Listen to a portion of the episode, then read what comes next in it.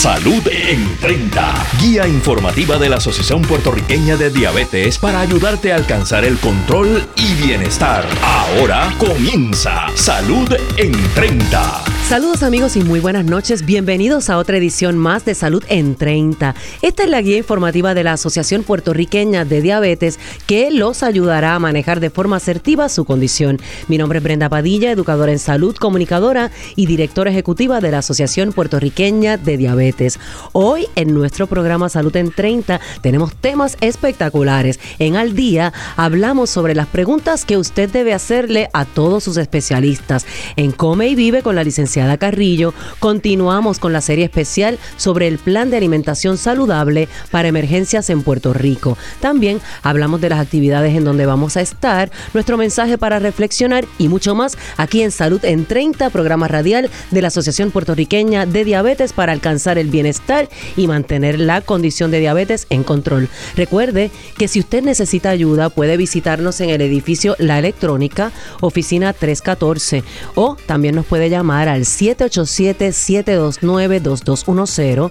Nos pueden también escribir por Facebook o por www.diabetespr.org.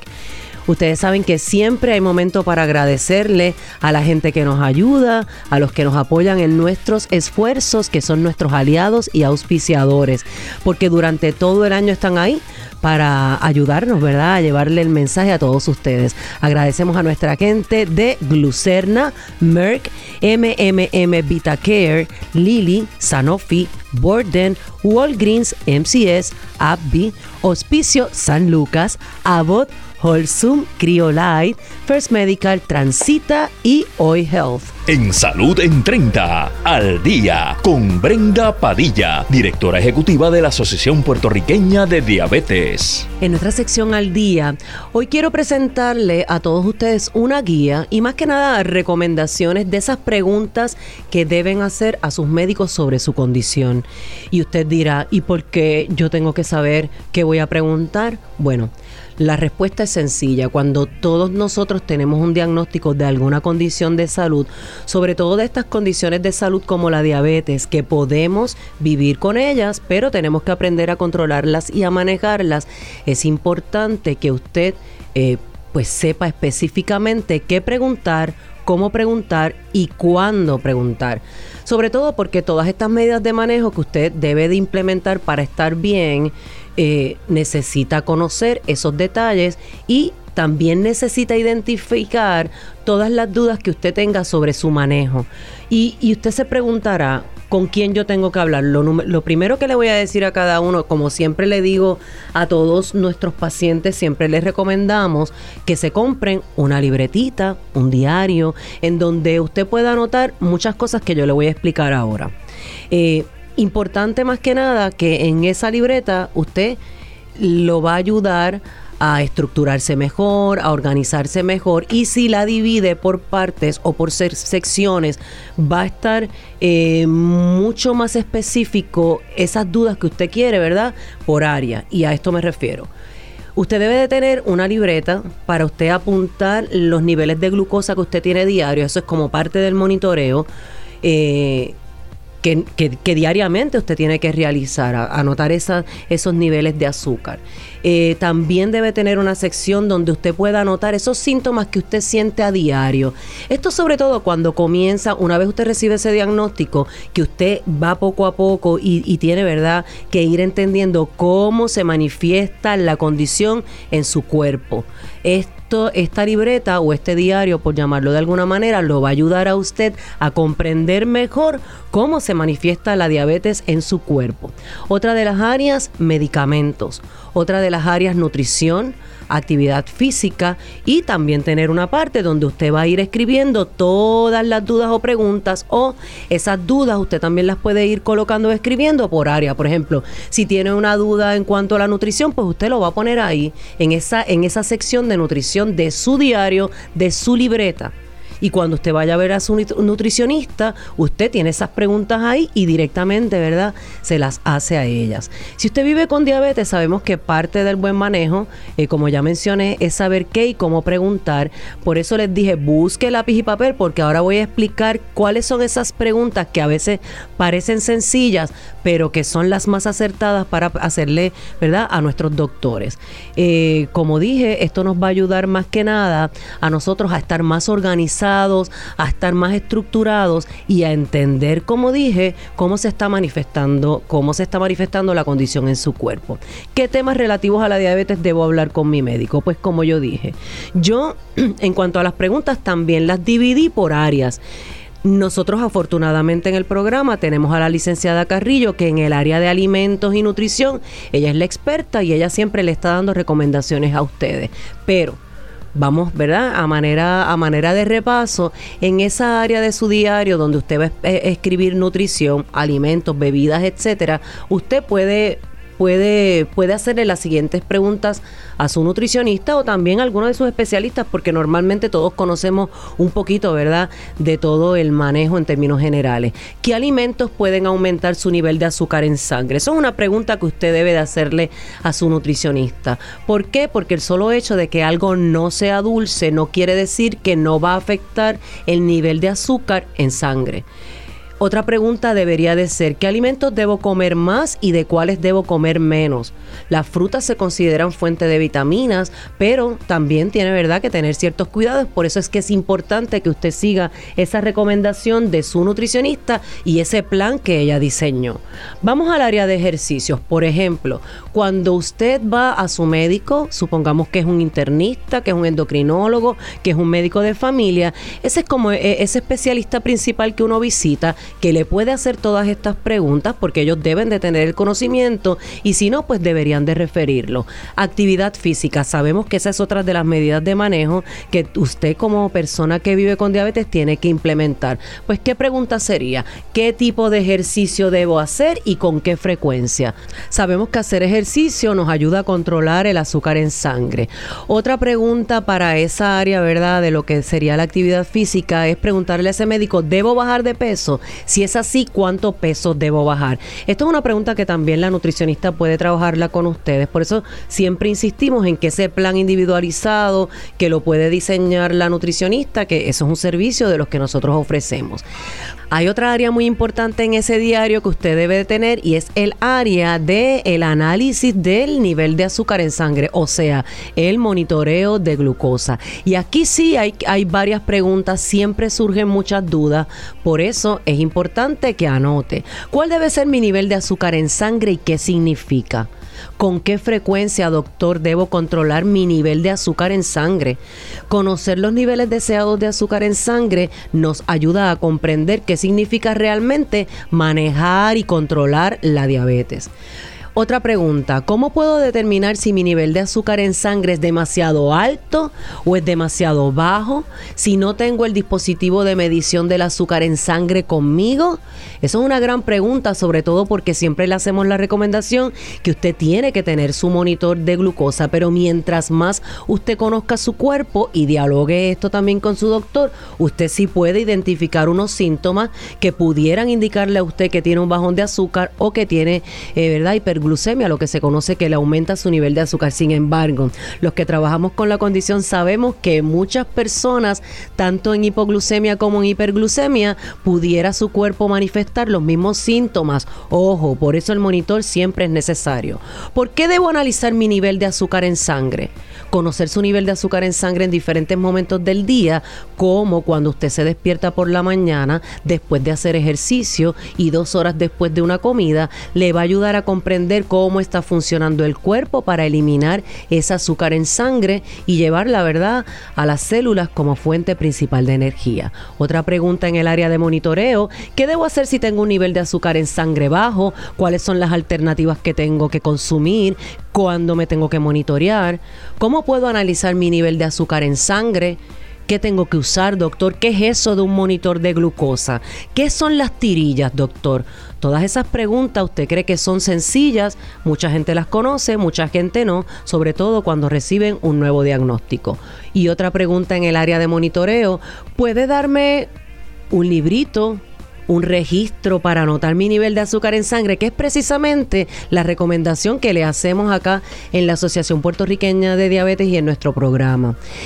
En el área de medicamentos, usted debe tener un área también en ese diario donde usted explique o donde usted escriba sus medicamentos, cómo, cómo, cómo están funcionando esos medicamentos, cómo se siente cuando usted se inyecta la insulina o se, se, toma alguna pastilla eh, para su condición. ¿Debo tomar medicamentos para la diabetes? ¿Qué efectos secundarios puedo esperar con estos medicamentos? ¿Cómo puedo saber si los medicamentos dan resultado? ¿Cuándo empezarán a hacer efecto los medicamentos, doctor? Doctor, insulina, ¿yo debo de usarla? Doctor, necesito alguna de las vacunas. ¿Cuál es la recomendación sobre las vacunas que yo como persona con diabetes debo, me deben de administrar? ¿Qué medicamentos de venta libre eh, debo evitar? Son preguntas gente importantísimas para que usted vaya conociendo más que nada su condición. En el área también, en la libreta, es importante que usted pueda tener un espacio, como ya dije, para que escriba sus síntomas, para que escriba las preguntas y las dudas que va a tener por especialistas. Eh, y es importante que usted le pregunte, doctor, ¿cuáles son los otros médicos o especialistas en el área de la diabetes que yo debo de, de visitar? Que yo tengo que buscar en el año para, porque ustedes saben que cuando vivimos con la condición de diabetes, todos nuestros órganos y nuestro sistema se va a afectar, nuestro organismo va a estar afectado. Así que es importante y es necesario definitivamente que usted le pregunte al doctor cuáles son esos otros especialistas. También le debe de preguntar sobre los laboratorios que usted se tiene que hacer anuales. Y otra de las preguntas, eh, ¿qué riesgo tengo en la salud a largo plazo con la condición de diabetes? ¿Cómo puedo evitar o qué actividades o qué medidas debo implementar para evitar evitar esas complicaciones a largo plazo. Y una de las preguntas que también nosotros hablamos mucho es preguntarle a su doctor cómo usted puede manejar y trabajar con sus emociones eh, porque saben que también ese aspecto emocional nos puede aumentar el nivel de azúcar o también nos puede provocar bajones de azúcar. Todas estas preguntas siempre son necesarias y si usted tiene dudas, recuerde que se puede comunicar con nosotros. Todo esto y mucho más aquí en nuestro programa Salud en 30. Bueno, Michelle, ¿qué actividades tenemos por ahí? Pues las actividades que vamos a tener durante los próximos meses, comenzando ¿verdad? con Project Hope, una organización sin fines de lucro con 60 años de servicio a nivel mundial, va a estar realizando una feria de salud el miércoles 31 de julio, entiéndase mañana, de 9 de la mañana a 3 de la tarde, en el complejo deportivo Efraín Calcaño de Bayamón. Y allí la Asociación Puertorriqueña de Diabetes va a estar participando con una clínica de glucosa. Nos transportamos ahora el sábado 3 de agosto en horario de 9 de la mañana a 2 de la tarde en la fase 5 del Parque Julia de Burgos en Carolina, y esto es cerquita del Museo del Niño, la Oficina de Relaciones con la Comunidad Área de Carolina va a estar llevando a cabo una feria de salud y allí nosotros vamos a estar participando con material informativo. Y señores, la casa productora Studio Look y la compañía de bienestar de Deep Lifestyle ha creado una iniciativa denominada Bootylicious Eventos de Salud y Ejercicios junto a Paula Landrón. Y este evento va a ser el jueves 8 de agosto en Bahía Urbana a partir de las 5 y media de la tarde. Este evento es una experiencia culinaria, social y de ejercicios que incluye una hora de workout y luego habrá música en vivo y un menú saludable por Chef Ariel.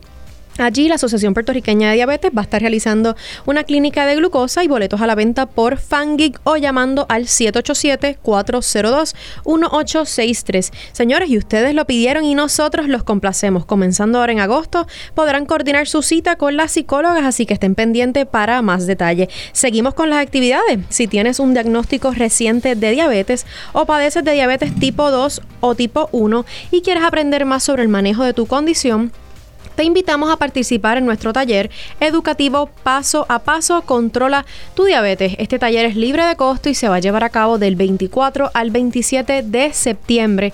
Y en el mismo habrán conferencias por especialista, manejo de emociones, emergencias, una ruta guiada en el supermercado con nuestras nutricionistas y mucho más. Es bien importante que llames para que te registres. Y recuerde que usted puede beneficiarse de nuestras citas individualizadas de nutrición llamando al 787-729-2210. Esto de lunes a jueves de 8 de la mañana a 1 de la tarde. Y los invito a que acceda a nuestra página web www.diabetespr.org y nos sigan en nuestra cuenta en Facebook para que pueda beneficiarse de toda la información que compartimos a diario. Toma una buena decisión. Sustituye una comida o merienda con glucerna, diseñado para personas con diabetes, con Carb Steady, para ayudarte a manejar los picos de azúcar en la sangre. Y energiza tu tarde. Glucerna, tu buena decisión del día. Beneficiario de Medicare Platino, PMC Premier Platino te ofrece 24 viajes al año a tus citas médicas. ¡24 viajes! ¿Oíste bien? La competencia solo 12 viajes al año. Cámbiate hoy. MMM, caminar juntos es darte más. MMM Healthcare LLC es un plan de cuidado coordinado con un contrato Medicare Advantage y un contrato con el programa Medicaid de Puerto Rico. La afiliación en MMM depende de la renovación del contrato. Data obtenida del resumen de beneficios 2019 del plan MCS Classic Platino Progreso o SSPN. En Salud en 30, come y vive con la licenciada Michelle Carrillo. Saludos a todos, les habla la licenciada Michelle Carrillo, rusa, nutricionista, dietista y educadora en diabetes en Puerto Rico. Señores, hoy vamos a estar continuando hablando sobre el plan de alimentación saludable para emergencias en Puerto Rico, parte 2. En el último programa nos quedamos hablando, ¿verdad? Fue la parte número 1, estuvimos hablando sobre cuán preparado estás para una emergencia, cuáles son esos componentes del plan de alimentación saludable para emergencias en Puerto Rico y culminamos hablando sobre la planificación de menús para emergencias. Y acuérdense que una emergencia no necesariamente es un huracán o una catástrofe, sino que puede, esto, ¿verdad? Que estamos pasando ahora se considera como una emergencia. Así que es bien importante que usted sepa qué cositas, ¿verdad? Estar pendiente. Y para esto quiero estar hablándoles hoy, ¿verdad? Comenzando el programa, hablándoles sobre mi plato para emergencias en Puerto Rico y voy a estar hablando, ¿verdad?, sobre la importancia del plato.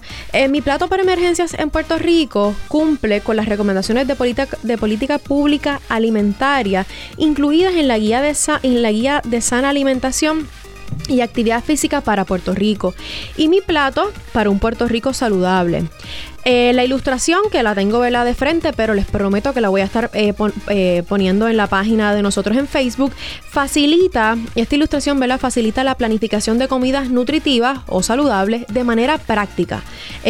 aquí no estamos ¿verdad? para complicarnos la vida. El modelo consiste de un plato de 9 pulgadas dividido en cuatro secciones. ¿Y qué vamos a hacer, verdad? Eh, estas divisiones, mm, diría yo, que, representan los cinco grupos de alimentos. Entiéndase cereales y farináceos, hortalizas, mejor conocido como los vegetales, eh, las frutas, alimentos como alimentos proteicos, entiéndase la carne, pollo, huevo y el último grupo, eh, los lácteos. También es importante que incorporemos la recomendación de agua. Teniendo el plato de frente, ¿verdad? Ya sabemos que tiene que ser un plato de 9 pulgadas que va a estar dividido en cuatro secciones. Empezando ¿verdad? con el grupo de las frutas, sabemos que ante una emergencia, ¿verdad? Y, lo que pasamos con María, eh, a veces no estábamos, quizás no estábamos ni preparados. ¿Qué yo recomiendo para una, para una emergencia? Eh, pues mira, es importante que en el área de las frutas almacenemos frutas enlatadas, que estas sean en su propio jugo o en light syrup, con bajo, ¿verdad? Syrup. Y mejor aún recomiendo que sea eh, en su propio jugo o 100% jugo. También podemos almacenar frutas secas como pasas, cranberry, entre otras. Jugo 100%, mira, los jugos 100% es sumamente importante que usted verifique esa etiqueta nutricional que usted busque en la partecita de atrás que diga 100% jugo. ¿Por qué?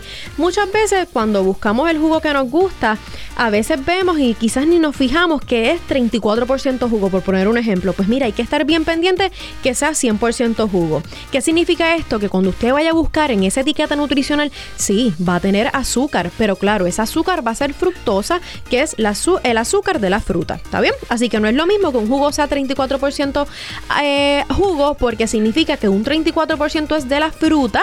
Eh, entiéndase, ¿verdad? Que exprimimos la china, hablando de un jugo de china pero entonces el resto es pura azúcar y eso es lo que no queremos. Otra de las recomendaciones hablando de las frutas puede ser puré de fruta, como por ejemplo el puré de manzana, eh, que ahora viene en pouch, ¿verdad? Y a veces ni necesitamos eh, utensilios como cuchara, ahora vienen como unos pouchitos con, con puré de manzana bien buenos y bien saludables y siempre buscando que sea 100% jugo. Ahora nos transportamos a las hortalizas o los vegetales y las legumbres. Es bien importante que las mismas sean bajas en sodio. Está bien, busquen la etiqueta también que sea bajo en sodio. Y bajo en sodio, yo sí sé que he mencionado mucho, ¿verdad? Los diferentes programas, pero bajo en sodio debe ser 140 miligramos o menos por porción. Y si no logras conseguir esas, eh, ¿verdad? Esas habichuelas, esos vegetales, pues mira, vamos entonces, eh, quizás, ¿verdad? Que sean bajos en sodio. Si no los logras conseguir así, pues vamos entonces a tratar de enjuagarlos con agua potable y así entonces reducimos lo que es el sodio. Hablando entonces ahora con la otra parte, ¿verdad? Que son los cereales y los farináceos. Aquí está el grupo, mira, el más, yo diría que uno de los más importantes. El arroz, las pastas, los cereales calientes como lo es la avena, la farina, aquellos cereales listos eh, para comer, los panes, siempre voy a recomendar que sea pan integral y vuelvo y repito, sé que ante una emergencia uno come de lo que tenga, pero es importante que tenga en mente que ante una situación de emergencia usted tenga, mira, por lo menos algo de esto que estoy mencionando en su alacena. Otro de los, ¿verdad? De las recomendaciones que están dentro del grupo de los cereales y los farináceos son las galletas y, por ejemplo, la papa majada también. Eh, y esta papa majada usted la puede conseguir en bolsitas o en una cajita y simplemente, mira, con leche, la puede, leche vela de cajita la podría preparar. Ahora vamos a estar hablando de los alimentos proteicos. Aquí está el pollo pescado enlatado atún en agua, salchicha, eh, jamonilla, habichuelas enlatadas, almendras, nueces, maíz, todo esto, ¿verdad? Es un grupo bastante extenso y lo que hace la proteína es mantenerte, mantenerte saciado, así que va a ser bien importante que al menos me incluya, ¿verdad? Por lo menos ante una emergencia, por lo menos dos grupos de alimentos en, eh, ante, ¿verdad? en su plato. Hablando sobre el grupo de los lácteos, vamos a tratar de preferir que sean los mismos bajos en grasa Aquí puedes encontrar la leche, eh, ya sea evaporada, en polvo o UHT. Así que, a modo de, lo que es mi plato para emergencias en Puerto Rico saludable, eh, estamos hablando de algo bien general. En la ñapita les voy a estar dando algunos menús sugeridos para situaciones de emergencia, de desayuno, almuerzo y cena. Ahora bien, ante una situación de emergencia, la condición individual, eh, individual, sexo, edad, origen, grupo social, es un factor bien fundamental a la hora de analizar las vulnerabilidades y las capacidades de los miembros de una comunidad. Y a pesar de que existen tantas combinaciones de la condición individual, hay una serie de personas que agrupadas por alguna de sus condiciones, ya sea, mira, presión arterial elevada, eh, diabetes o mira, quizás, ¿verdad? Alguna enfermedad del corazón o cardiovascular, se pueden considerar generalmente más vulnerables frente a la mayoría de las amenazas. ¿Y cuáles son estos grupos de personas que están más expuestas? Pues mira, las mujeres embarazadas, madres solteras y viudas, niños y adolescentes, y adolescentes siendo los más vulnerables aquellos que han perdido ¿verdad? algún familiar, personas desempleadas, ancianos, especialmente si han perdido a las personas que los cuidan o si están en un hogar, personas desplazadas de su lugar de vivienda, personas que pierden su sistema de apoyo social y o psicológico, personas que sufren enfermedades físicas o mentales en el momento del desastre. Así que si se fijan, eh, aquí no podemos coger a ningún, a ningún grupo eh, individual, sino que tenemos que fijarnos, ¿verdad? Que es un grupo bastante amplio, eh, los grupos de personas que están bien vulnerables. Hablemos ahora de los niños y de los infantes. Eh, diría yo que los infantes y los niños representan uno de los grupos más vulnerables porque tienen necesidades nutricionales específicas y un sistema inmunológico en desarrollo. En la emergencia, a veces los abastos de alimentos, el agua potable, se pueden ver limitados, lo que va a crear una dificultad para poder, en este caso, ¿verdad? Aquella mamá que esté, este, que su niño esté en fórmula, pues va a ser más difícil poder preparar esa fórmula, desinfectar y hasta limpiar los utensilios los infantes que no son amamantados o lactados y los niños alimentados bajo condiciones de pobre higiene están en riesgo de contraer infecciones, desarrollar diarrea e incluso hasta deshidratarse. Así que durante un periodo de emergencia suelen recibirse cantidades masivas de donaciones de fórmula y leche en polvo. Pero obviamente no podemos esperar estas donaciones, usted tiene que almacenar y tener alguna reserva. Y acuérdense que no estamos hablando, antes era para una semana, unos cuantos días, estamos hablando ahora que son básicamente para dos semanas. Y es importante que estos productos puedan estar siempre accesibles y sean distribuidos tomando en consideración la importancia de un manejo apropiado que garantice su calidad para, mira, para al fin y al cabo el bienestar de, de los infantes y los niños, que es lo que está importando en este caso. Eh, hay veces, ¿verdad?, que la gente me, tiene esta inquietud ante la lactancia eh, durante una emergencia. La Organización Mundial de la Salud, conocida por sus siglas como la OMS, reconoce la importancia de la lactancia materna como una intervención para que salve vidas, sobre todo en emergencia. La mejor forma de evitar la malnutrición y la mortalidad en infantes, entiéndase menores de un año, y niños de corta edad es asegurar la lactancia materna exclusiva desde el nacimiento hasta los 6 meses de edad, sin incluir en el nacimiento hasta los 6 meses de edad. Se recomienda además continuar practicando la lactancia hasta los 24 meses. Esto es más bien, ¿verdad? Esto es algo bien individual. En el programa de hoy hemos estado hablando sobre el plan de alimentación saludables para emergencias en Puerto Rico, parte 2, donde estuve discutiéndoles el, mi plato para un, eh, una, situación de emergencia y estuve hablando sobre grupos vulnerables eh, como los infantes y los niños y en el próximo programa voy a estar hablando de los próximos grupos vulnerables. Y hablando, ¿verdad? Un poquito y antes de dar por terminado nuestro segmento, en la orejita de Comi Vive les tengo lo siguiente. Les prometí menús sugeridos para emergencia. Comenzando con el desayuno, les voy a decir un menú. Podría ser jugo de china, avena, maní, leche y café. Suena rico, ¿verdad? En almuerzo les tengo salmón enlatado, guisado, un arrocito blanco, zanahoria enlatada, puré de manzana y leche. Y por último, para la cena les tengo este siguiente menú sugerido ante una emergencia.